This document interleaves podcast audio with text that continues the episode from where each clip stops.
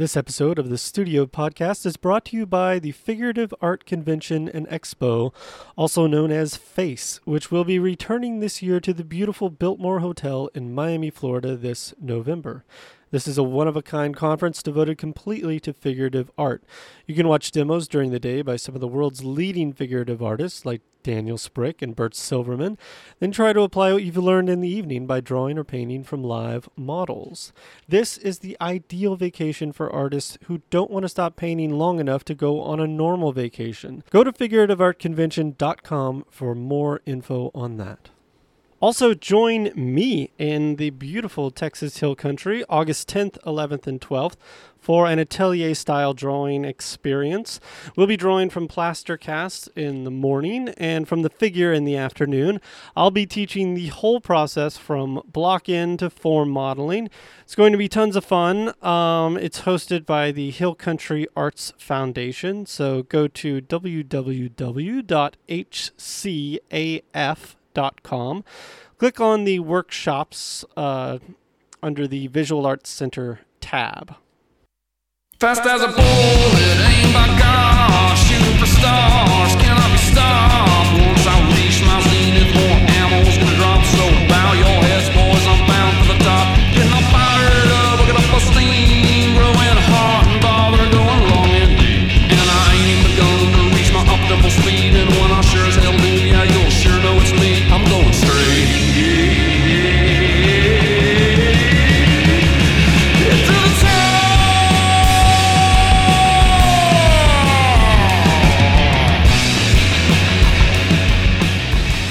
Hello, everybody. My name is Danny Grant. I am an artist, a drawing and painting instructor. I live in Austin, Texas, and I would like to welcome you back to the studio. This is the place where I interview and talk shop with other professional artists, and we get an inside glimpse into their daily lives as professional artists.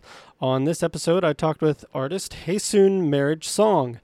Hyeseung and I were students together at the Water Street Atelier starting about 12 years ago now, and I haven't talked to her since. Um, but I've followed her on Facebook and seen bits and pieces of what she's been up to over the years, and I've been intrigued by the work she's doing. So I reached out to her. We ended up having a really great conversation, and I am happy to be able to share that with all of you here. So please enjoy my conversation with Hyeseung Marriage Song.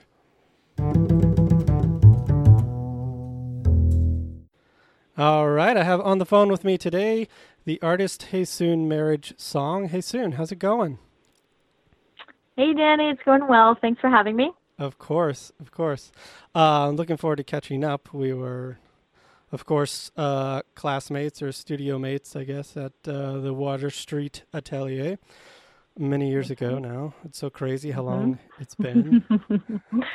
That's right. yeah.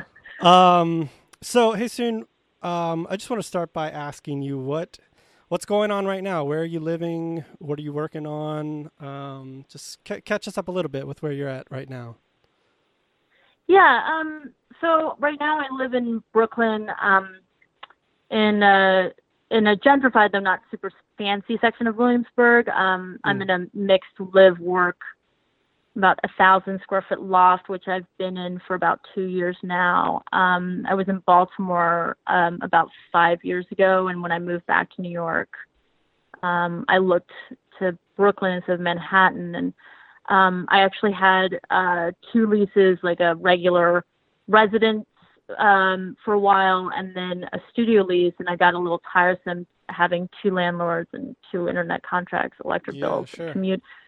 Yeah, so int- eventually I came back um, to find an integrated place, and I really like this place now. So my commute's just coming down the stairs from my loft where my bed is, and then you know making coffee and and all that. Yeah. So you have a separate a separate studio space in this building, So um, or yeah, go I have a yeah. So the whole place is a loft. It's about a thousand square feet, and so I I have a lofted bed, and then Oh, okay. underneath my bed is Gotcha. a, an office, and then yeah. So um, every day I just sort of walk down cool. um, from my bed, and then the, the most of the space is a you know, just like a a floor through um, where I I paint, you know, Mhm. Make all the canvases and all of that, uh, where the magic happens. And then um, I have a very small sort of living space where I have like a little couch Yeah. in the kitchen. Cool. Yeah. Nice. Are you Yeah. happy? You like it? Um, I like it a lot. Um, it's not as beautiful and gracious as Park Slope in, in southern Brooklyn, where you're near the park. Um, you know, the reason why you can come to Williamsburg and find um, a space like this, a loft space, is because they're just converted warehouses because it's industrial space, like old industrial space. Gotcha. So it's not a beautiful area. It's not, you know, grand brownstones, but um, the space works for me, and I really love um, just being able to be here, wake up, go downstairs. Five minutes later, my head um, is is you know I'm head down in my journal, which Yeah. sort of frames my day, nice. and then the studio. Cool.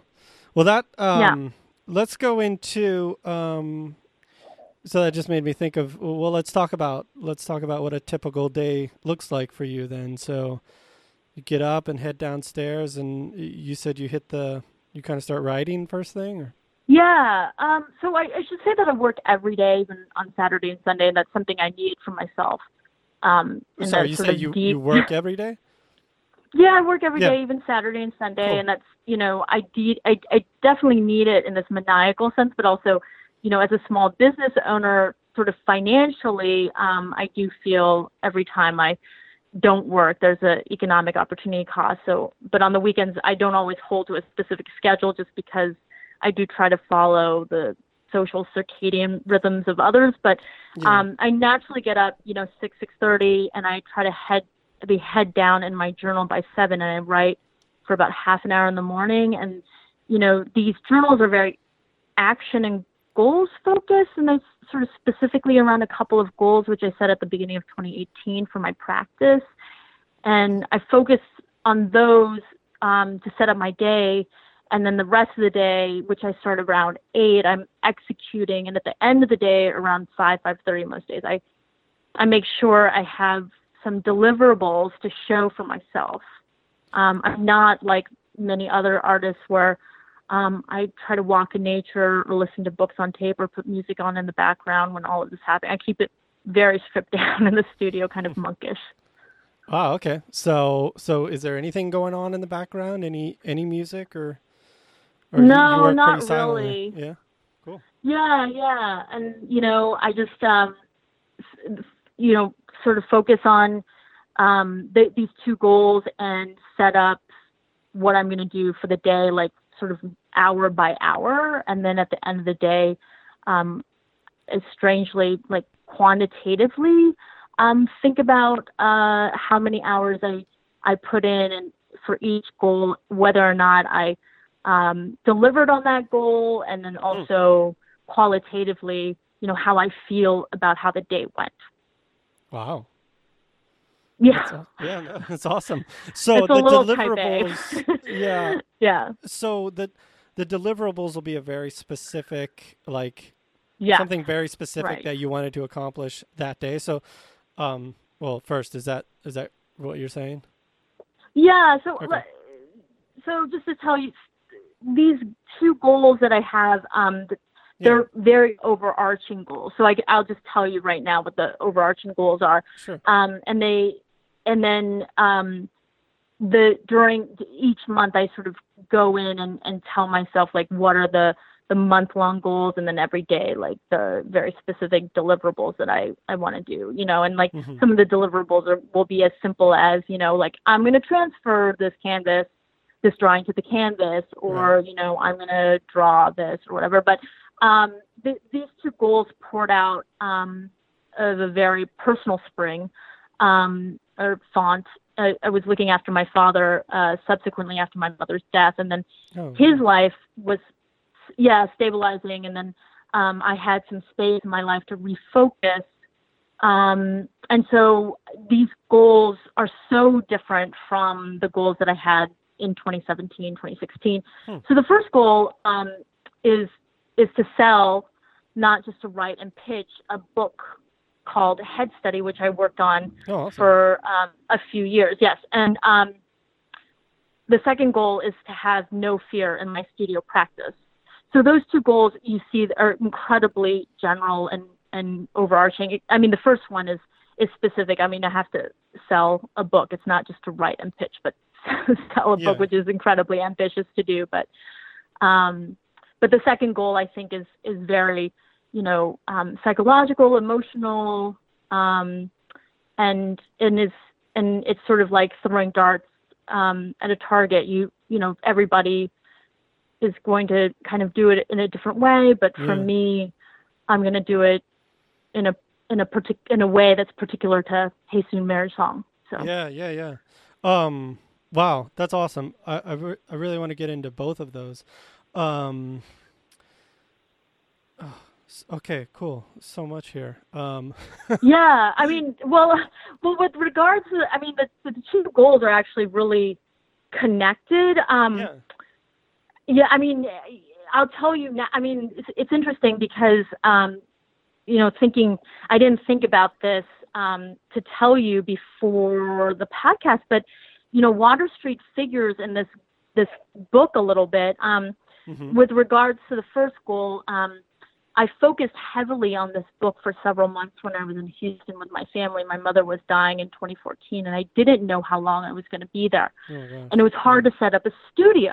yeah, Um, so I wrote instead because all you need is a corner and a laptop. yeah, and yeah, you know, my first vocation as an adult was in philosophy, and I had always done a great deal of writing. Um, so I focused on bringing these sort of philosophical and personal essays together in a book, which tonally is very philosophical, but it thematically revolves around creativity and self-actualization. But um, you're, I think you're going to really like this because um, yeah. the specific the specific frame to head study um, is actually each chapter starts off discussing step by step how to build a head study. This is kind of three or four hour, uh, hour Alla Prima sketch that you and I and our classmates did at Yeah. Water Street on Wednesday afternoons with a model. yeah. Remember that? I mean, we had Oh, such yeah. a great time doing those. Yeah, but but in our in the book, the the model this time is oneself, and we all know how difficult and anxiety producing that problem of self identification and self examination is. Sure. Um, so then the rest of each chapter is to reflect that motif in a significant moment in my life that chronologically and um, sort of philosophically speaks to that step in building a head study in a way where you try to solve the problem of the self. But then the conclusion of all of that is really there's no problem at all of the self because there's so many ways to build a head study. You know, just as there are many ways to Yeah. build a life. You know? Yes. Yeah. Oh my gosh, I love this. I think I'm gonna love this book. Um, so where are you at in this process? Is the book written? Yeah, so um, I am actually really far behind on the the actual um, selling of the book. Um, I the I think I'm really jazzed about this book so Yeah. so much and have gotten such good feedback on it. But um, I've had a lot of, I mean, fortunately, really good work um, coming at me in the studio, and Mhm. I think really these two goals are full time jobs. So, Oh, um, so earlier this year in 2018, I, I was doing writing and I tried to do the writing in the morning and the pitching in the morning, um, and then painting in the afternoon. But I realized like I'm not such a great multitasker. I'm actually quite singular in focus. So I, I really had to step away from the book. So my first goal is is doing really really badly right now. But my second bo- my second goal is doing better. I think. So, well, so you said you're doing a bad job at, at selling the book, but I mean, how where where are you at in the process? Is the book fully? Oh yeah. So the fully, is fully yeah, so written? the book, or- um, yeah, so it's it's fully written, and there's a um, I'm doing like a really uh, good revision on it, um, Okay. and and um, the st- and I came up with that s- structure, which I think is is quite good, and I think you have to. So I I I, I tried to sell um, this or pitch this idea, um, and got a, a lot of good feedback. But I think the main thing was um, the most helpful feedback I got was we wouldn't know where to put this on a shelf, like where in Yeah, Barnes yeah, and sure. Noble we could put this. Um, would it Right. be in memoir? Would it be a collection of essays? Would it be nonfiction?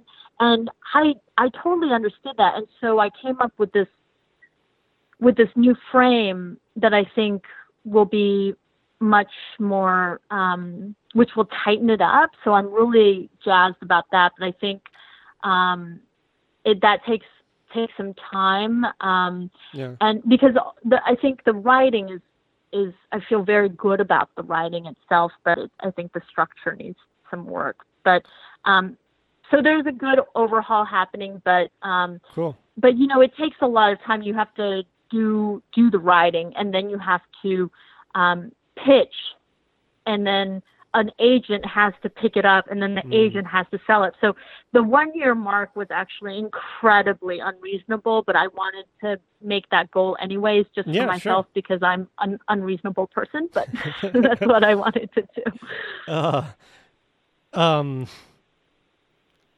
Darn it! I had a question and then I lost it. Mm. Um, but Hmm. let me see. Um, no, I think part of the reason. Oh, I was just gonna ask you, um, what, what's your idea of where this book should belong in the bookstore? Yeah, I think um, it probably should go in in memoir, and I think the book jacket should say something about, you know, um, someone with a kind of hyphenated and complex identity learns about where where she is in terms of creativity hmm um, and and so I think it probably is easiest to put in memoir because memoir is very large. Right. Um, right. But but you know, um, I mean, I remember you, worked at Barnes and Noble, right? I um, did. Many a, a long time ago, many Yeah. years ago. Um, but you know, um, all of these places, they're they're somewhat difficult um, because they can be very large. Um, Yeah. And yeah. and um, so uh, it, I, I think I was talking to a friend of mine, and she was saying that um, it's really just up to you to write a really good book, and Yeah, then it's up sure. to the agent to um, try to sell it and market it in some Mhm. ways. I mean, in some ways, it's you have to do it too. It's sort of like, you know, it's sort of like painting too. It's you you you want the gallery to sell your work, but also you have to still do your social media as well and have your own platform, Right. as you know. Yeah. Um. So what's the? Yeah. Do you have an agent? Is this like finding a gallery for your paintings? Is the same kind of It process? is or- like Yeah. it is like finding a gallery. Um, so I would say, so I don't have an agent yet, and I would like to have one Yeah. as soon as I finish. Is um, it is it the- necessary to the process? Could you could you do it without an agent? Or I, I, I, I don't. I mean, I, I'm not, you know, someone who is super famous, so you kind of have to have an agent. okay. but um, it is absolutely i think like having a gallery in some ways like you you make the work and then they the agent is the mediator and then um, the patron is the publishing house in some ways and then they sell. I mean it's sort of it's sort of not perfect because there's a final step because you have to actually sell the book to the reader right?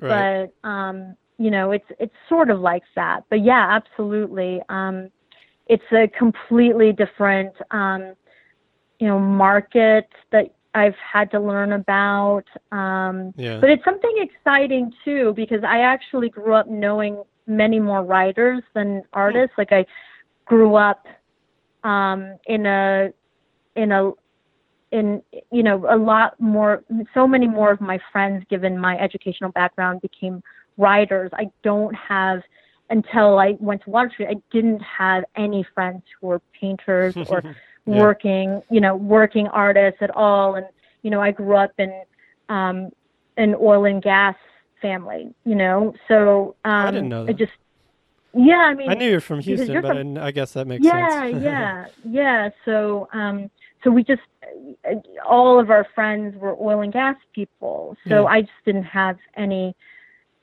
people who did these things. So, um, so it's been really eye-opening and interesting, but also somewhat overwhelming. I'm trying Yeah. to trying to tell myself it's fun. yeah. well, so I'm, I'm sure this has crossed your mind, but and not that it would be any less work; it would probably be more work. But but uh, why not go the the self-publishing route? Yeah, I I guess that's interesting because it's sort of like what I'm doing right now, which is I've stepped away from the gallery scene and I sell from my studio a lot. So I think the self-publishing thing just seems a, like m- much harder to me, but maybe it's also more lucrative. I think it's because there is um, there there's sort of the legitimacy factor for me where Yeah. where when I went to um, when I did have um, more of rela- more relationships with galleries and more active, um, I didn't necessarily make more money, but Mhm. it was um, I think there was more development of my personal branding and platform because um, people was, were able to go into a physical location that was not my studio Mm. and feel Yeah. like there was this kind of um, momentum and establishment of my reputation. Um, but you know what? I haven't thought that much about it. So this is me just rapping. This is rhythm and poetry here that it might be really bad. no, but that's interesting because you mentioned that um, you just mentioned that you've gone away from being in galleries with your art and you're sort of selling more directly Mm. from your studio. Um, I am. Yeah, well, how's that going? I mean, you know, I, the gallery thing is is like, I don't know, I don't know who's having just a ton of success right now with galleries, but uh, Mm, but it still is that legitimacy kind of thing. It's that exactly. Yeah, there's exactly. that whole part of it. Um, but anyway, no, I want to I want to hear about about how how it's going, getting uh, you know selling work through your gallery or through your studio. Sorry. Yeah, I think I ultimately um, have been. I mean, one of the reasons. So I'll just tell you. So um, I guess it's good to step all the way Sure. back and give you the trajectory. So, you know, after I left Water Street, um, I I went to the galleries really quickly, yeah. um, and I think that I I did well. Um, uh, and but I think I went too quickly, Hmm. um, and How so? I didn't have. Well, so I didn't have a lot of advice. I just went because I had a lot of aspiration and ambition, and I didn't talk to anyone about it. And um, I did. I think I did fairly well because, um, you know, I sort of cold called, um, approached, um, you know, a, a very prestigious gallery. Um, hmm um, on the Upper East Side, and they they have Sargents and whistlers and and and all kinds of wonderful people on in you know that they're selling, and they were really interested. But I didn't go with them because um, I they only wanted um, landscapes, and I was like, ah, I don't do landscapes. Hmm. I don't like your landscape. Hmm. And then I started working with another gallery that I had a um, a really good relationship with for a number of years but ultimately um, um, my uh, then husband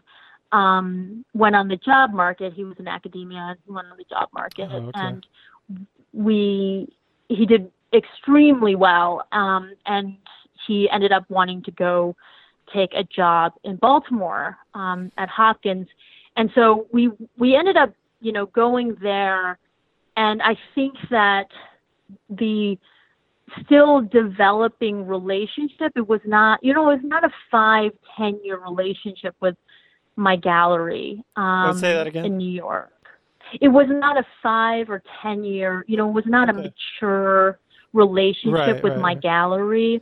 Um, so it, it was a, it was hard, and I didn't know anything about Baltimore, and this, you know, um, I didn't have a real community down there. I didn't know where to get models. I didn't know where to get studio space.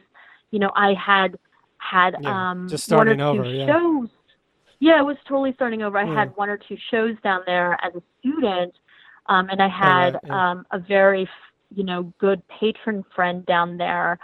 But ultimately, um, even if you move in in a neighborhood that you know, I, I mean, I'm sure you know, Danny. Like, you have a new studio. It takes like three to six to ten months to get used to a new studio space inside of yourself to get into like your own mojo in the I'm sure, studio. yeah. So you know, so I, I just went down there and it was it was very tough and um I wasn't providing new work um Mm. very well and Yeah. I think that was I think you know some people you go into the gallery situation and you need to have you need to have a lot of work and I just Right. didn't and I'm so not were they putting pressure on you to kind of deliver?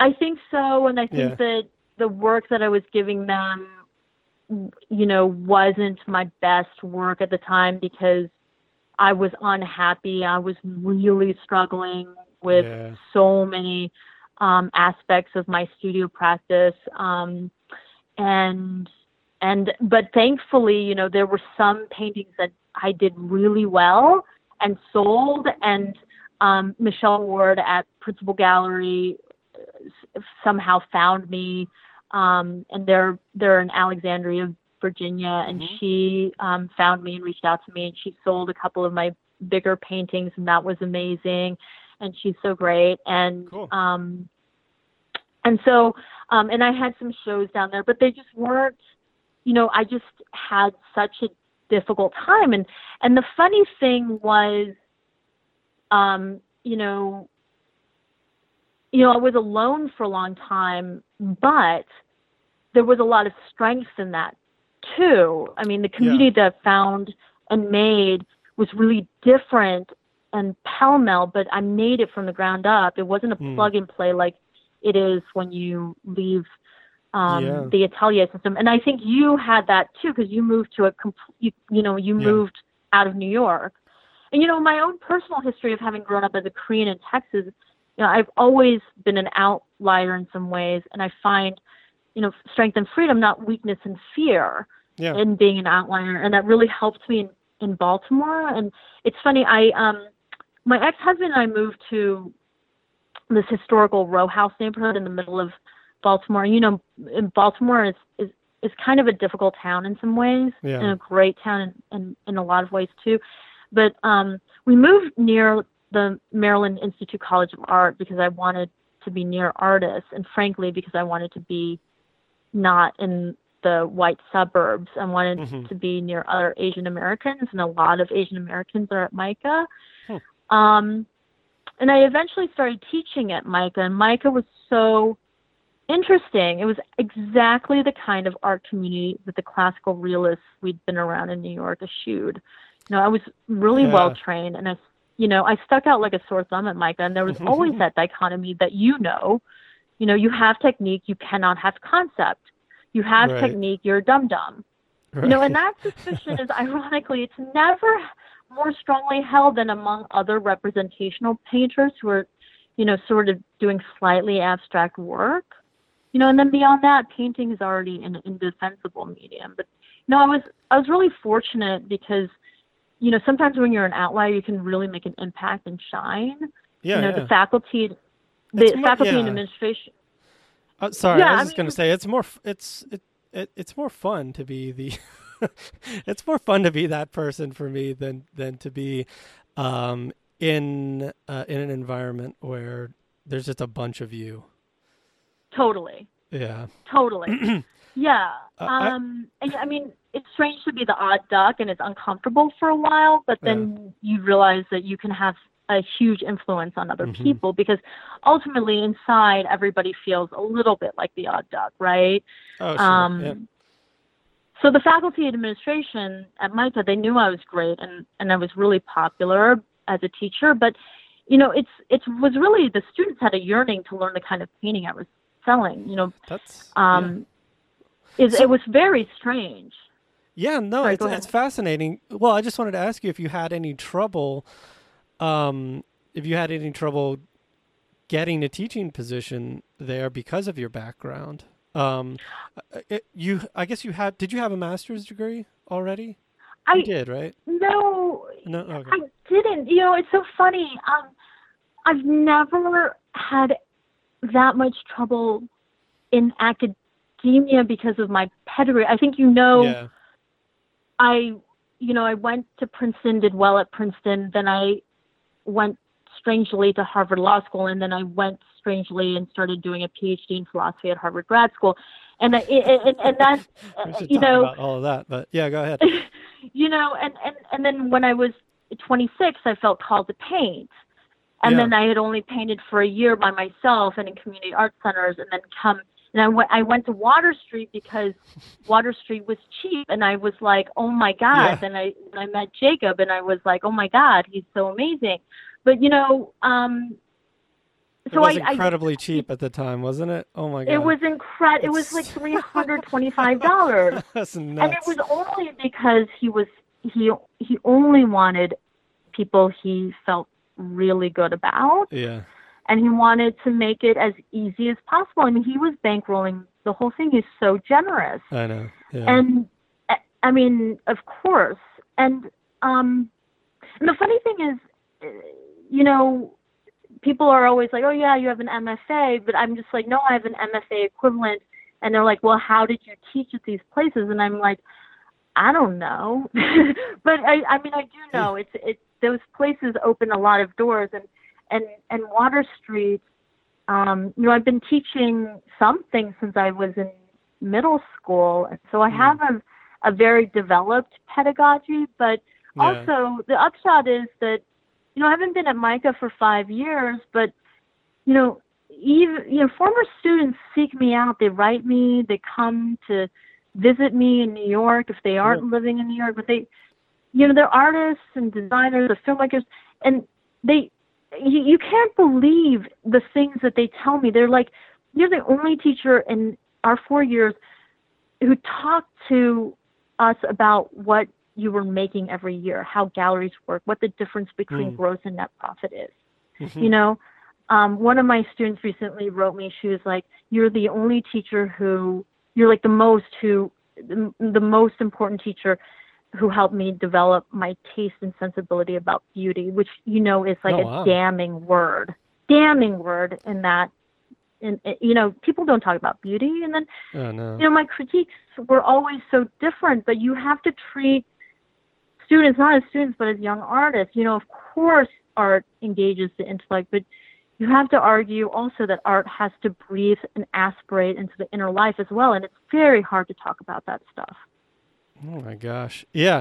Well, uh, and if you bring that kind of perspective into that environment, you're you're going to stick out like a sore thumb, but you're going to attract Mhm. and you're going to be such a breath of fresh air for so many people there who and it's not that's the thing about those places I think is that is those institutions I think take for granted um, that those students are just lapping up everything they say and that they're and that they're you know just they're really believing it. And I think a lot of them are sort of believing it because it's the only perspective that's there or they're Mm.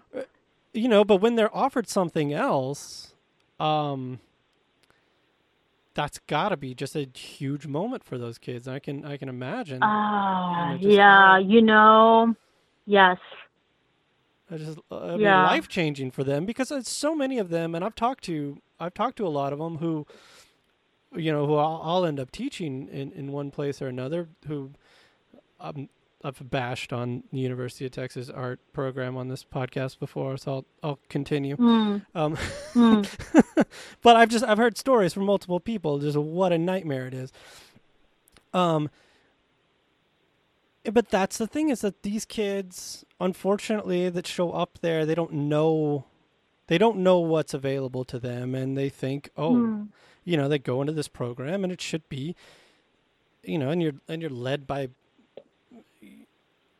people who you respect and admire and and you just assume when you show up to college that these people um you know they know what you need to know they have you know they have all the knowledge and you're just going there to soak it up and and It's just not the case sometimes, and uh, so it must have been magical for them to to encounter you. yeah, I mean, I think that I'm also very, you know, I live somewhere between. Uh, I don't know if this is Well, right. I never like articulated it, but I I think I live somewhere in between those two worlds because I Right. I I don't you know it's not like I was trying to sing the pain song about atelier systems either you know because I remember Yeah. a- asking an artist in the classical realism scene just when I discovered it before I met you um I asked a very innocent question to this artist do you think you're doing something new and it, I didn't I, I Hmm. was really just asking an innocent question. I remember him answering, I am part of a legacy where I stand on the shoulders of giants. Hmm. And I thought, even then, that is not a satisfactory answer to me. And and so, yeah. you know, yeah, my, you know, yeah. so, you know, I, I, I, I don't look like I am incredibly grateful to have had, you know, to have been an outlier, but also to be to have been embraced by so many communities. And hmm my own particular flavor of humanism is revolves around this idea that all of us have to be giants, but I don't mean that in an, any egomaniacal way. I mean giants in the most earnest, human, modest sense that we are we must be extravagantly kind to ourselves and to others and willing to expand and go from small um, to gigantic ex- uh, proportions, and, and despite expansion being very painful because so many of us live Lilliputian lives, basic, small, conventional lives where we all have the potential to live as giants be- and become a race of giants. And how do we become that? It's a small kind of truth I didn't buy into when I was 25, and I, I, I would I love to hear your uh, thoughts about it. But at the age of 40 now, I see very well that it's hard to guarantee in life the consequences and upshots of your choices. You train, you throw the dart at a target, and you can miss, you may not, but the only choice is to throw. And I see that in the studio Yeah. so much. yeah. Yeah. Yeah. You know, over the years, I've thought about my teaching philosophy, my pedagogy, so much. Yeah. And this goes back to what we are talking about with MICA and classical realism. You know, I've realized in turn that pedagogy itself is very much developed because and despite a teacher's strengths and weaknesses. The atelier system is a very particular training, yeah. you know, and we grew in that amniotic fluid, you know, for three, four years. And when I came out of it, the lo- the loudest voice that lived inside of me was not strongly mine, and that was not satisfactory to me Yeah. and I was freaking afraid because I could not locate myself, and that was not okay. But what was okay was that that was a natural fear, and that the experience of fear is the only way to expand. And my question, you know, I guess looking to classical realists and highly trained realists are, you know, are we moving beyond the limitations of a certain pedagogy that we're artistically born into? You know, are we even aware that there's a visual and intellectual circumscription? Because there's there's a grammar, you know, that's devised. You know, there are artists. Are we aware that there are other ways to conjugate and unconjugate the structure? And Jacob, you know, is is the most intellectual and and most articulate, and he himself was very aware of this when he said to me when I was very young that he the, the, the way he was teaching is only one way to teach how he paints how he does Right. and he developed that um, so that's what works for him and Right. and one teacher has a natural sense of color subject matter composition then she might not teach those important dimensions not thinking about those things herself so her students can suffer because they they come to the easel not having that innate refinement because they don't have that Mhm. inside of themselves Mhm. naturally. But another teacher, through his personality himself, needs to focus on draftsmanship because he has some kind of global charisma that needs to be reined in. And then his students are showered upon with that wonderful uh, ability to replicate. And then they can even teach the next generation that draftsmanship themselves. But, you know, we Right. have to understand that all of this stuff is very particularized. Is Mhm. that even a word, particular? But anyways, No, no, I, yeah, and I get what you're saying. I think that like, um,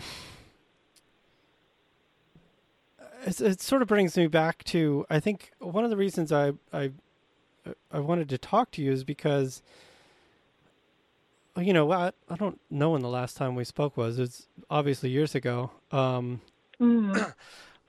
but you know just sort of uh, kind of seeing your career on the periphery you know it's been Mm. it's been very clear that you are doing and you're you're really trying to develop um your thing um Mm. and and it's just struck me and i i sort of really resonate with that and i really admire that and and i think Mm, that thanks. like um it also sounds to me that that's really uh what your book is about um Yes.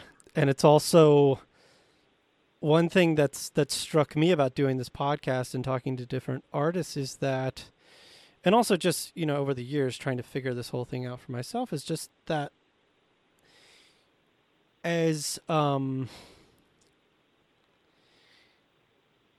we've got to you know the, it's been a huge struggle to sort of you know put away quiet all the voices and really you Mm. know find you know exactly the art that I want to make but it, Mm. that's also tied into like how do you structure your career or how do you figure Yeah. out how to live in Yeah. this world and make and make a living and it's all that has to be so individualized also so there's like there's it's just I'll bet you get a lot out of the uh, the the journaling that you do every day Mm. because there's so there's just such an incredible amount of introspection that I think we have to do in both you know in in figuring out what we're going to create and then just you know our lives in general are also a Oh my gosh. a creation, Totally. right? An individual creation. There's nothing, there's no way we can't look at any other artist and go, okay, that's that's what I need to do. Like I just don't think it works that way. I think I think maybe to a certain degree, you know, there's certain obviously there's certain things we can learn from each other about doing business or whatever. Um but my gosh, the the longer that I'm in this and try to do it, I just you like one one person a, a shining example I think you'll probably be embarrassed when I mention his name but Scott Waddell I think has found like his thing yeah. I love You know- Scott. yeah He's so inspirational to me. Yeah. well yeah and and and he you know he's decided how to do this in a way that he's happy with and then it sort of checks all these boxes off for the way that he wants to Mhm. live right hmm and you know and he doesn't care he doesn't He does not care, and it's so him. yeah it, So it's obvious self confident without being a, a total a hole. Right He's so amazing. Yeah, totally. and Yeah. so um but anyway no i just uh, i i um i guess all that to say that i, I really um uh, i admire what you're doing in all in all these fa- facets and i think that um i, I think I don't know. It's it's great to see someone out there who's who's sort of tapped into this and is like really going after it. Um, it also comes back to your your um, uh, your second goal, which is to have no fear in the studio, and I think that's that's pretty much the whole thing. Oh Yes. no, I I love um, what you said because I think everything that you are talking about right now is the only thing that I think about. Yeah. Um, I don't know how to label my work right now. Um, I the the paintings that are coming out are emotive. They're not super literal. Hmm They're kind of gothic. They're not resolved. They're imaginative. But you know, I think since since all of that, I mean, I, I like analogizing to writers when I'm talking to painters sometimes because I feel like the energies like uh, uh, comes down to a lower level because there's so many wonderful writers in the world and I don't get personally angry and I don't think people you know other painters get personally angry because one writes one way and the other writer writes another you know you, yeah. do you know what I mean Tolstoy Yeah, wrote epic Yeah. novels where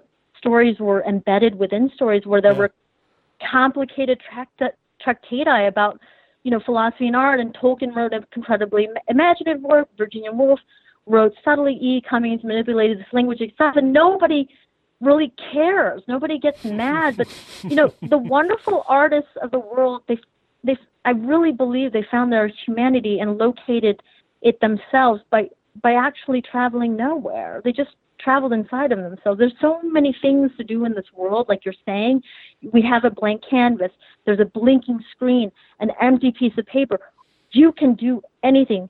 You yeah. know, you're just find in yourself everything that is not this particular world we live in that is mucked up by this particular convention, which you know doesn't exist in some other hypothetical world that's mucked up by its own particular conventions. You exist somewhere else, maybe with other strengths and weaknesses, Danny, but you don't exist somewhere else without your own humanity.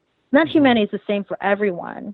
You know, you just locate that and try to express it, and of course it'll come out differently because you are you. Right. Because in our sameness, we don't we can't help but we but be different because we all exist at different points in space and time. We don't really have to try to have a shtick, you know. And if we do that, to say, you know, I'm going to say something really idealistic and stupid, but if we try to do that, it doesn't matter if anyone, you know, sees that canvas, looks at that computer screen, sees that piece of paper. It's special unto itself. And I think to go back to my point about pedagogy, that's why it's a total bummer when artists don't move beyond someone else's strengths and weaknesses. Mm. Because we all have our own. Yeah. Um can you expand on that? Are you talking about when artists don't move beyond their instructor's strengths and weak, strength and weakness? Yeah, exactly. Like you you have to leave. Yeah. You know? Yeah, yeah, yeah. Um so so yeah, let's talk about that leaving. So, yeah, so yeah, yeah. So because you kind of left the Water gonna... Street scene, or it felt like yeah, that. I did. I really did. I you know back when I was at Water Street, um, you know I, I felt like a geriatric student. Uh, I mean I was not a hundred years old, but you know, yeah. I think Water Street people were on the on the younger end. I was 26, but I remember at the interview, yeah. Jacob oh, Jacob yeah. said, "You might as well be a hundred. And you know him; he so beautifully puts things. He said, yeah. "The door is shutting on you, and that narrow sliver of light is yeah. disappearing, and it's now or never." You know, and I, you know, I I had painted by myself basically for a year before I came to to Water Street, and I'd come from a a just a strange background. And I remember feeling so inexperienced compared to the other students who had BFAs and MFAs or had mm. done this this atelier circuit for years and had been doodling all their lives. My yeah. you know, my learning curve was extremely steep and I loved I really did love every minute of it the first couple of years. The mm-hmm. the program around then I think it has is become stricter since you and I left, but it was more or less three years, but I left in three. And I remember sitting down with Jake on a Wednesday and telling him I was leaving on a Friday. And he told me, you know, I think you're leaving too early. Yeah. I'd be happy if you stayed a little longer, and I think you'd get something out of it. But I, but I think he knew I was steeled, and that he felt, given, you know, he said, I feel, given what you've achieved at Water Street, I'm sure you'll be able to do anything you want in the future. And I, that was an wow. Lovely, lovely sentiment. But, you know, for three years, I remember you worked, and you know, I was working too, and not everybody worked. You know, I was working. Right. I felt eight days a week. School was eight to five with a half hour break for lunch. I did work for Jacob to get tuition forgiveness. I ran yeah. um, for 30 hours a week a very high level writing and consulting and tutoring business, which was I was able to do. Um, I was newly married, but then you know my husband was a physics PhD at Princeton. We didn't have a lot of money, and we didn't get financial support from our parents. Mm. Um, and I, I think I had always been good at school, but never felt good in school. And I remember the mm. last year at, Wa- at Water Street, feeling I am not feeling good here, mm. um, and I'm feeling ready to leave. And some yeah. important things happened in 2008 that year that signaled that that decision was the right one. And I, I sold a few big pieces, and then I and then I also won the Greenshields grant for the first two times. Oh wow! And yeah. you know, I I felt like when I left, um, you know, maybe I needed sort of an emotional attachment that would have been like a great transition out of the Water Street scene because it is such a tight knit community and as an emerging artist you really need to have a community you mm-hmm. know but i think mm-hmm. intellectually i didn't want it yeah. um or or you know or yeah i didn't i i think i didn't want it but i needed it emotionally very much um but um but i have only amazing and fond memories of everyone there i mean obviously yeah you know so but you felt like you you needed to fly the coop basically i think so but i I think it was more complicated than that. I yeah. mean, um, you know, I think I just felt like I, I, I mean, looking at the the work that comes out, I am so amazed at how beautiful the work is. Mm-hmm. But um, that comes out of the atelier system right now. Um, but I think that when I was there, I I always felt like, okay, I know what to write, you know, or I know what to paint, or I know what to say, mm-hmm. because there was some kind of framework. Um, but I I don't think I ever wanted to have a framework. Hmm. Um, and how do you mean? And framework? I think I um, you know, I I didn't I didn't want to have some kind of literal framework, like, um, you know, like I didn't want to have to set up um, props and paint mm. them. Yeah. But I felt like my training, I had to do that because right. I didn't know what to do otherwise. Right. You yeah. know, like now I don't always work from a model, and I'm feel very free and happy mm-hmm. not doing that. Um, I think that when I was younger, um, you know, I I drew all the time as a kid. I remember my mother saying, you know, her favorite story about me was, um, you know, you were three and you sat and drew for five hours at your Fisher Price uh, little desk, but you know, and you would draw five fingers on one hand, but you didn't even know how to count to five. and you know, I mean, I think yeah. that's. I'm very. I love that story about me. I'm. I love that story about me. But you know, I love that story because, yeah. you know, because it's so, it's so earnest and, and I think that kind of freedom and childlike, um, you know, earnestness and humility. I I don't think I had that anymore when I left. Yeah. Um, and and I think that goes back to what I was saying about, you know, being a sort of being a giant. Like, I didn't want to to stand on the shoulder of giants, really, in that way. Yeah. Um, you want to figure you know, out not that I wanted, giant. Yeah, but like you know, in that that beautiful way that I was trying to say, that's not egomaniacal. You know, I don't know if someone's gonna listen to this and be like, "Hey, Soon wants to be a giant." That's mm-hmm. not really what I'm saying. You know, it's sort of in a completely different pivot way. Like, you know, I I I just wanted.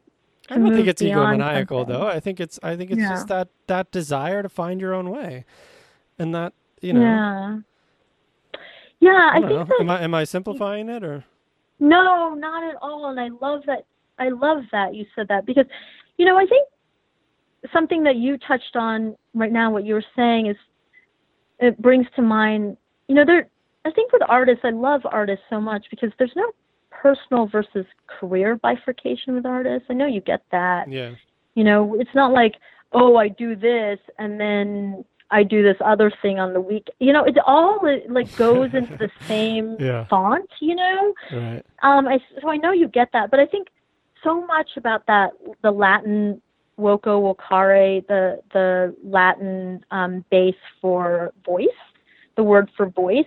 It, it, vocare vocare is to call or summon, mm-hmm. and and and it's you know we think about the artistic voice. It's the thing that we're talking about. What makes you special? But I I really believe the artistic voice, the thing that makes you special, is actually the the, the thing that makes us all the same and it's just sieved out through our particular matter and that makes us so different. The thing that we want to make so different. But the artist's life is a summons or calling. It's it's a spiritual thing you know? Um you know life is so non-linear for everyone and artists are so risk unaverse you know sometimes you don't get to do the work you want and when you want to. People get sick people die you have to mm-hmm. stop for a while and tend to other things, you know, and and you never think, oh, I'm not an artist anymore. No one, you don't think that because you right. you're called.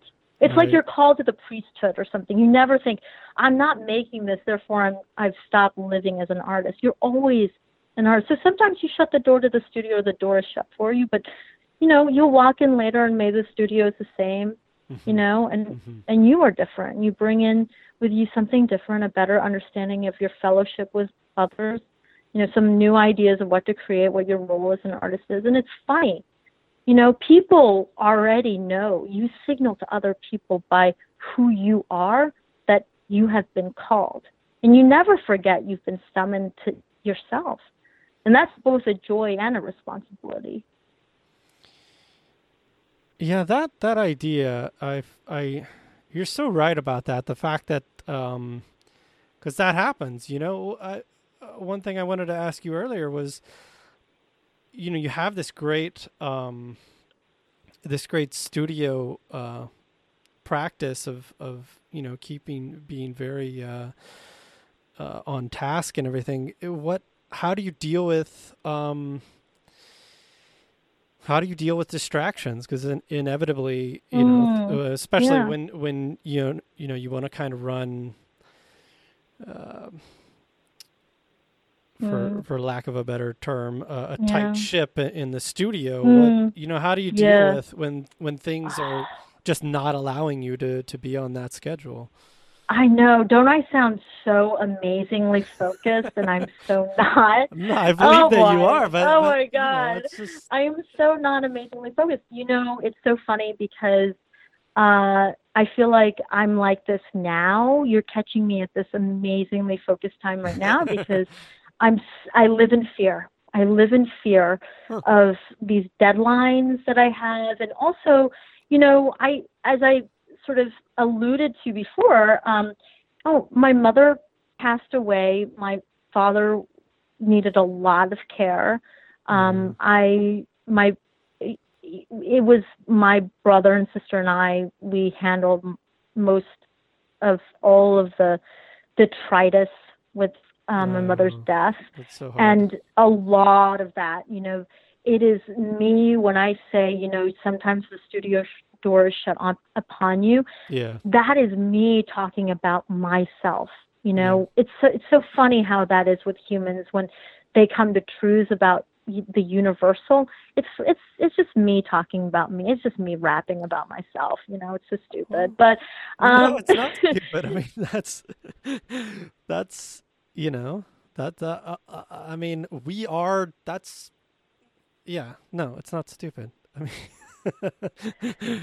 we're we're obviously important as individuals. Um, yeah, and, yeah, and and no, but I think I think you're right. It's there's so much about, um, so much about our experience is universal, and and of course, yeah. you know, the more of that universal kind of thing that, uh, you know, we experience, you know, going through the death of your mother, all and all that stuff. I think that we um, we sort of tap into that that uh, oh, what am I trying to say? You sort of become more aware of of this universal kind of human experience. I think. Yes. Um, yeah. No. Thank you for saying that and for being generous and charitable with me because you know I mean it's hard to not to not um be myopic in your origins of the universal, but it always is that way. You start off like very small in your own experience of the world to like grow bigger to understand other people. But I guess that's the way it has to be, right? I mean, it's not. Yeah.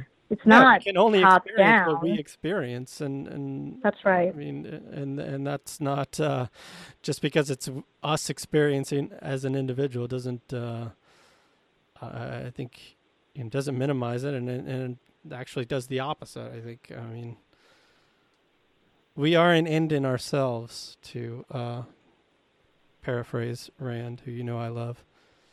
Oh, I know you Yeah. love Rand, and I to- I totally agree with that sentiment right now. Yeah, yeah, I do. Anyway, So. sorry. You No, were in the no middle of something, or I was in the middle of I something. wasn't. I wasn't. no, no. I. I it was great. I was just gonna. I don't know what we were gonna say. I was gonna mention my project. Oh, you were talking um, about, um, you know, oh, well, yes, okay. Let's get on to your project. We were talking about doors closing in the studio and you know, Oh, yeah, being doors out of our the- out of our hands. Yeah, no, I mean the doors closing in the studio. I was just going to say like, oh, well you were saying that you know, how did I seem so like running a tight ship right now, but I think I live in, you know, sort of in fear, but I also feel like you know, I I moved back to New York like 4 or 5 years ago now af- because I I basically because I got divorced, you know, and Mhm. that is it, it, it, you go through that. It's all You've of really gone through are. some big stuff. You've you had the divorce, Yeah, your I mother mean, died. Yeah, I mean, it's you know, she, you know, there's just feedback. It's a feedback loop. It's not like, you know, it's it is what it is. It's like, you know, that's a financial. It's hard financially. It's- yeah. it, there's material consequences to that. Yeah. um you know you we uh, the all the kids moved back to, to Houston when my mother was dying you know Mhm. I lived in my childhood nerd of a room Oh, for a month wow. you know it was horrendous you know yeah. i mean and then uh, you know it this is what happens is life you know i don't have any global regrets about any of it but y Mhm. you know ask yourself like could could things have gone better and could could those things have you know been better for my career? Yeah of course but um it's not like you don't you don't see the trickle down the way you know we're not god. We don't see the trickle down in in a in a certain way. Like all of that feeds to the to the um to the work itself. Like you know the the second goal that i was talking about um the do i have fear in my work now? I have no fear in my work. You know i have fear like you know i it's scary always to be you know single and have to pay rent by myself you know? Mhm. of course that's scary you know um it's it's scary like oh gosh am i going to sell a painting or whatever? I mean all of those things are scary but do i have am i scared standing in front of a canvas nowadays never never Yeah. never That's awesome. So there's no fear about. Yeah, I think one of the great things about Water Street and getting that education was that absolutely 100% took away. What I got out of that was total confidence in producing work. Just mm. like total confidence in my my skill level, my ability to to to um to technically make you know the the kind of the high level of art that I wanted. The the the trouble, the more difficult, the way more difficult part um has been um making work that I'm I I mean, I'm I'm proud of everything that I've done, Mm. but there's so I feel like it's so untapped as far as um the potential there, and as far as doing work that is uh, just, I I I don't know. There's there's so much. And I don't know if there's any. I don't know if there's any fear involved. Um, but maybe a little bit. There's still voices in my head that they're getting Sure. quieter, but um, Sure. you know, when you come from such a strong community like that, um, it, you know, it takes a long time, or it has for me to sort of like, sort of get beyond that and not care about what that world might say about art that I'm making. Mm. I don't know if you've gone through any of that.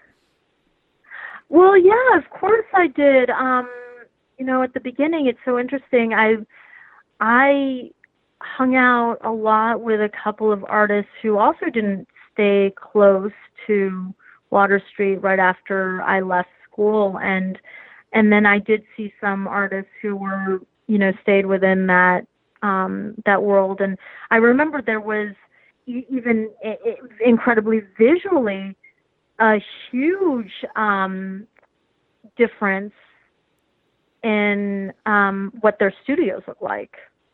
Um, Hmm. you know, some, you know, you know, I painted my studio very light. Um, you know, I try to use natural light sometimes, which I was I struggled with because, you know, as you know, in our training we didn't use natural light Mhm. um we you know um our studio at school was this sort of beautiful brown green loden color dark Mhm. um and you know very chiaroscuro and um you know and, and one of our friends you know she was painting in this sort of lavender background very sort of feminine and and so herself and then Mhm. you know and then i went to see some other people and they were painting with that brown you know green loden background and had a taboret and you know still still very much like a sort of a mini clone of the studio that we had painted in at Mhm. school and and it's it's just it's different you know the kind of work that comes out of it is different you know and um Sure. And and I think for I think you have to I think that voice it's so interesting. Um that voice has to be to quiet down and I don't know for me right now it's so still um and I feel so so strong but yeah of course it's so um I mean I think it's also because our background, um, even the dialectic was so articulate and so um, argumentative. You know, Hmm. you think that what we what we were doing was learning a particular skill. We we weren't. There was there was argumentation. There was a dialectic of of, of the kind of work that we were doing. We were Mhm. always talking on the defensive or on the offensive about what we were doing. And and that is something that you have to that's hard because you you get brought into it you know? And and you know or the whatever debate blood is on your hands and it's hard to wash that stuff off sometimes you know? Yeah, sure. Yeah, and I, I Yeah. mean, I, you know, I still, I don't want to, I don't want to, uh, you know, paint some picture of, of of going through some. I, I mean, I'm still. I love that education, and I got so much out of it, and and I'm so Sure. thankful for it. Um, yeah I think my thing is just that it it totally took over just put so much into getting this skill level mm. and um, I'm sorry for people who've listened to all the episodes of this podcast I've said I know I've said this exact thing before but um, but I I put so much and we all did we threw so much into I know uh, the I know. process. And for Mm. me, I sort of, um, I ended up making work that before I went into that situation, I thought I had no Mhm. interest in. I was totally bored by still life paintings. I didn't care about still life paintings at all. Mhm. I had I didn't care. Mm. Like I didn't want to see a. still- I thought, who does that? Why do why would anyone do that? It's so boring. Um, and then, but that process lends itself perfectly to painting still life. Sure. Right? Sure. And so, right. um, I, I think that's the thing that that I'm just you know I want to uh, move. I was gonna say move beyond, but that sounds bad. It's it's not. that- No, no, I don't want to stop doing and I that, mean, but you know what I mean. it's so it's so consistent with what I was saying about me, like at my Fisher Price drafting table, yeah. you know, just yeah. drawing five fingers on it. I mean, it, you know, like I I was saying exactly the same thing. Like I didn't want to, you know, always have to have a model, and I didn't always want to have, you know, um, something sitting in front of me and having a controlled, because life isn't controlled. You know, life isn't controlled. If something, if if there's something that I learned the last several years going through the the the morass of life is that you know it is stochastic it is random it's uncontrollable like and the thing is it's so wonderful because you can go into the studio and control something. You Yeah, know you can yeah. make that choice. That's what we were talking about. Like you can't control the consequences. You can make a, a, a shitty painting of course but you can go to your studio like your easel every day and go to your still life and be like, well, I have this one light source, you know, I have a light box, and here's this, you know, ball, you know, and here's the Terminator, Mhm. And, and you can do all of that, or you can make work that um, is more reflective, metaphorically and metaphysically reflective of what happens in real life, which is that things move in a ra- random and are semi-permeable, and everybody's different. And but the thing is that that is so striking about what you're saying is that you aren't really moved by the subject matter. You're you're moved by this reliance or this this wonder, you know, this wonderment of, of the process, and that's that's fine too. But you know, I I always think it's interesting to see um, the artist's evolution because you you Mhm. have to because every single day you change no matter what. I mean, you have kids Mhm. you see you see they they are, they don't even have to try they are changing all the time Oh and God, so are yeah. you just yeah Yeah. Yeah, no, that's a great that's a great point is that, you know, we're constantly taking in new information, getting inspired by new things, different things, and um um I just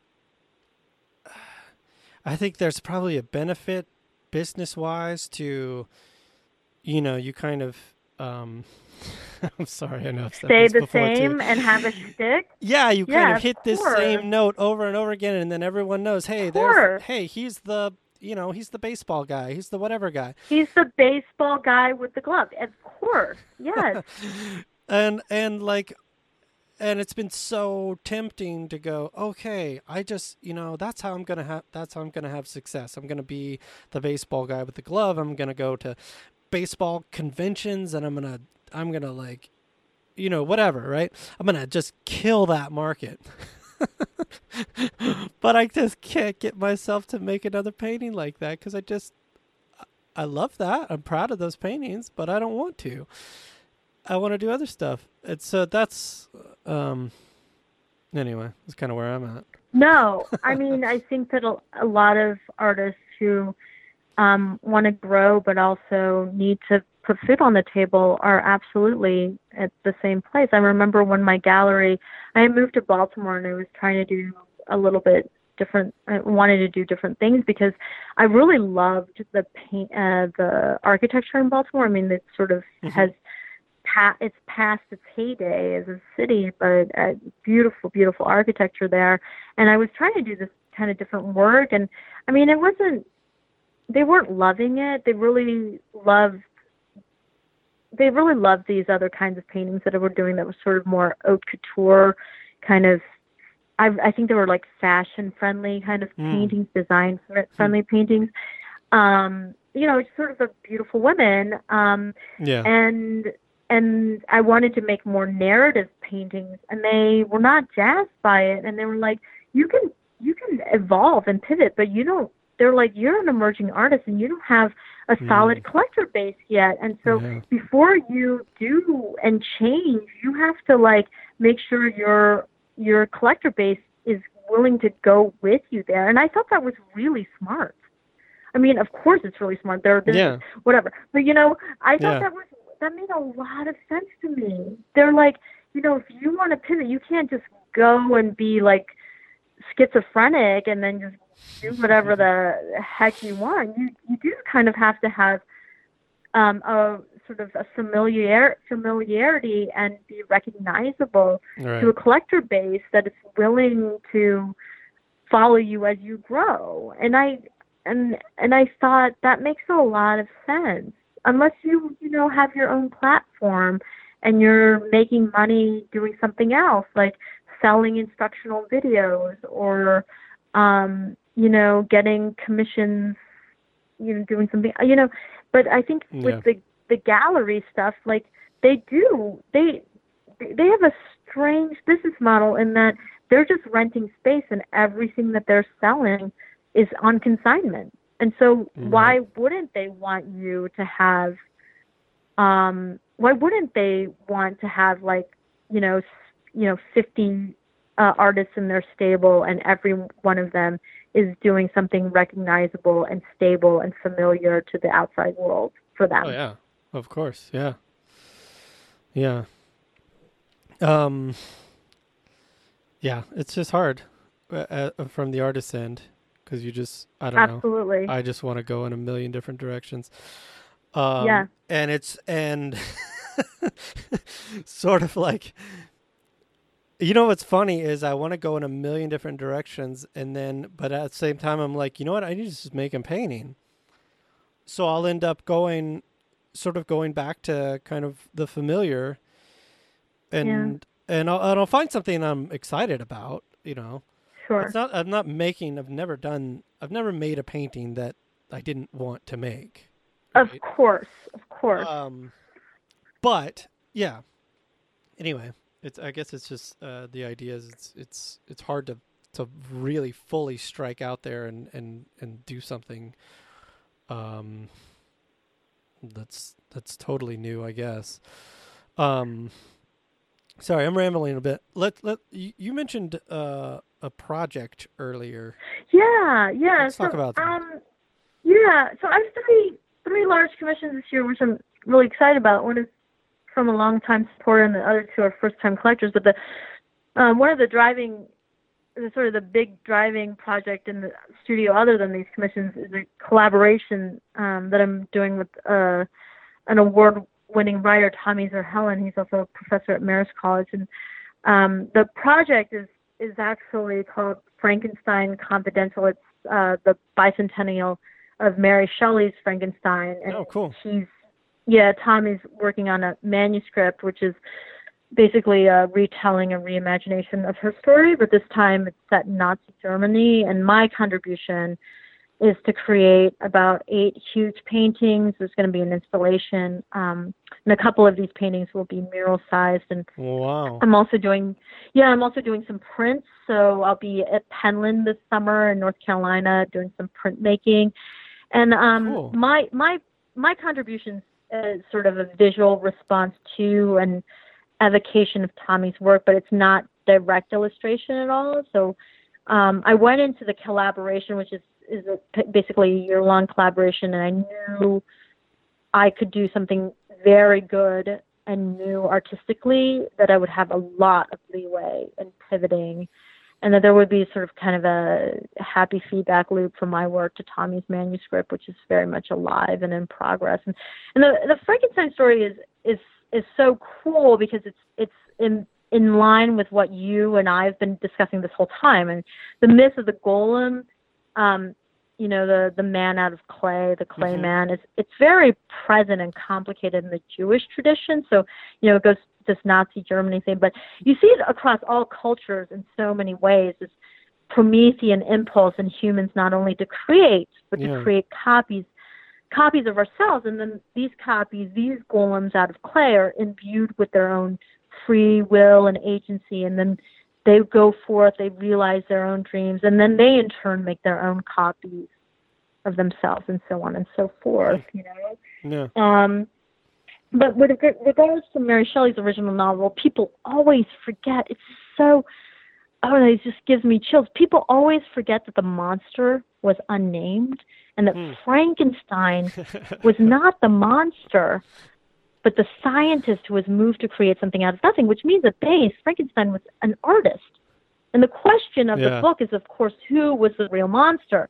Was it the actual monster monster or was it the scientist artist? I, right. I think that's a very tantalizing idea for the philosophy behind the work that I'm creating. The approach to all of this is to see the characters and everyone as golem themselves. So even the monster is not ugly, not like the Boris Karloff um, TV, you know, movie, but the monster is beautiful, fragmented, made of many cadavers, giant, flawed, human and God, beautiful, you know, perfect and imperfect, Yeah. but so are we all right. you know so are we all we're all unresolved and resolving and you know coming into being an incipient so um the work has been so fun and so such a breath of fresh air for me um imaginatively and in my studio practice like i'm making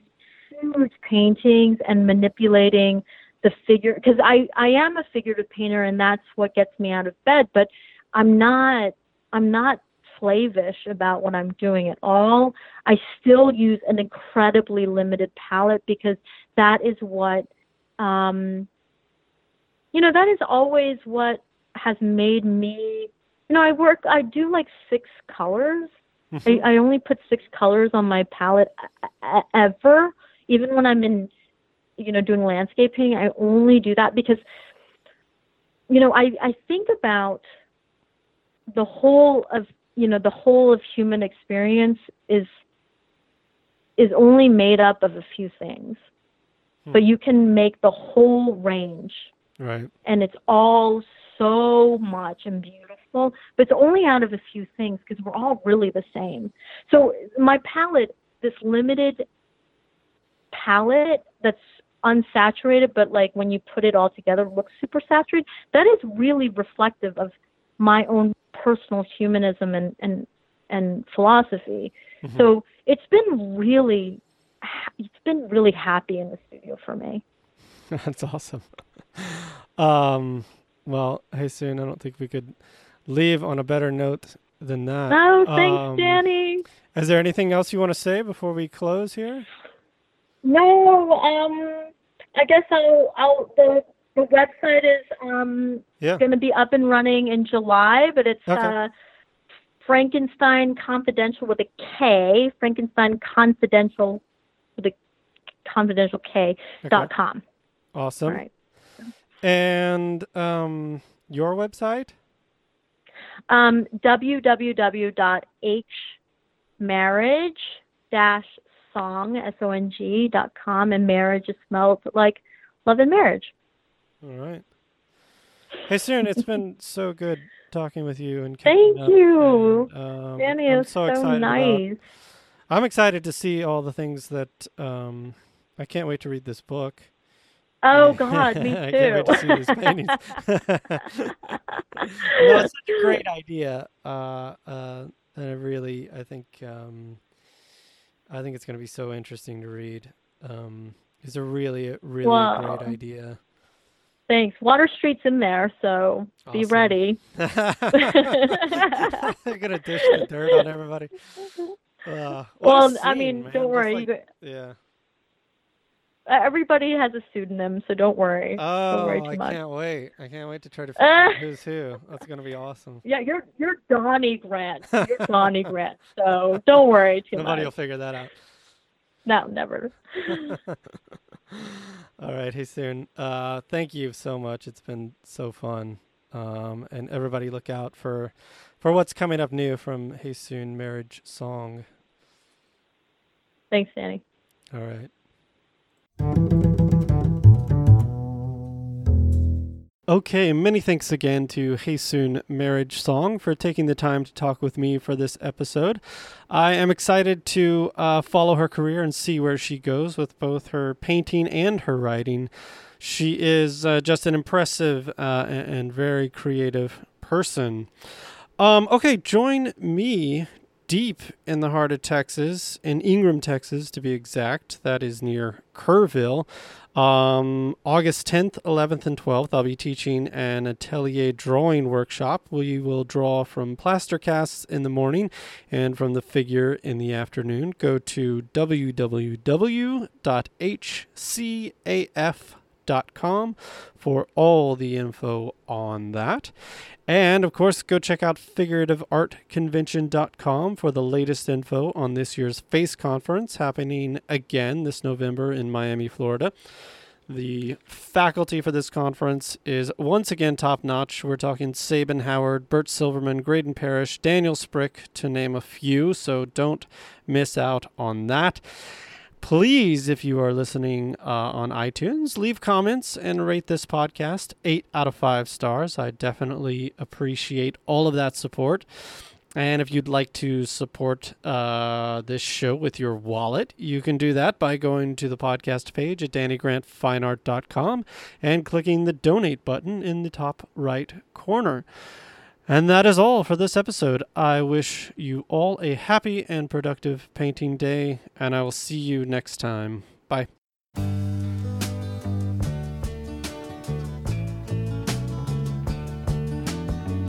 won't say I love you, babe.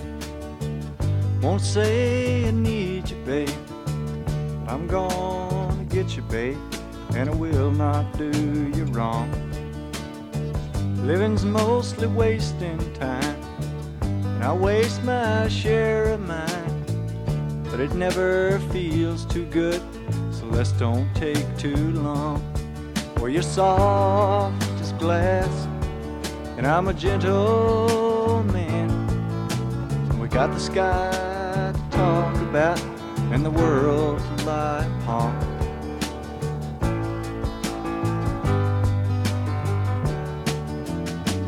Days up and down they come, like rain on a conga drum.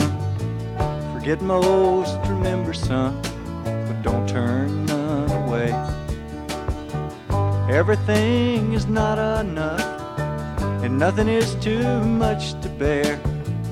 Where you've been is good and gone, all you keep's the getting there. Well, to live's to fly, all low high. So shake the dust off of your wings and the sleep out of your eyes.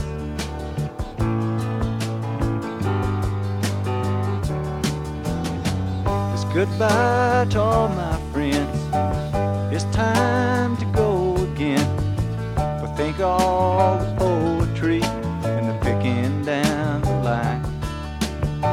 Well, I'll miss the system here the bottom's low and the treble's clear, but it don't pay to think too much on things you leave behind. Well, it may be gone, but it won't be long. I'll be a bringing back the melody and rhythm that I find.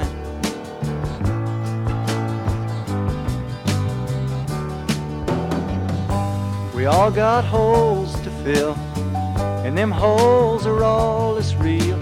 Some fall on you like a storm, sometimes you dig your own. But choice is yours to make, and time is yours to take. Some dive into the sea, some toil upon the stone. Where to live's to fly, all low high. So shake the dust off of your wings and sleep out of your eyes. I'll shake the dust off of your wings and tears out of your eyes.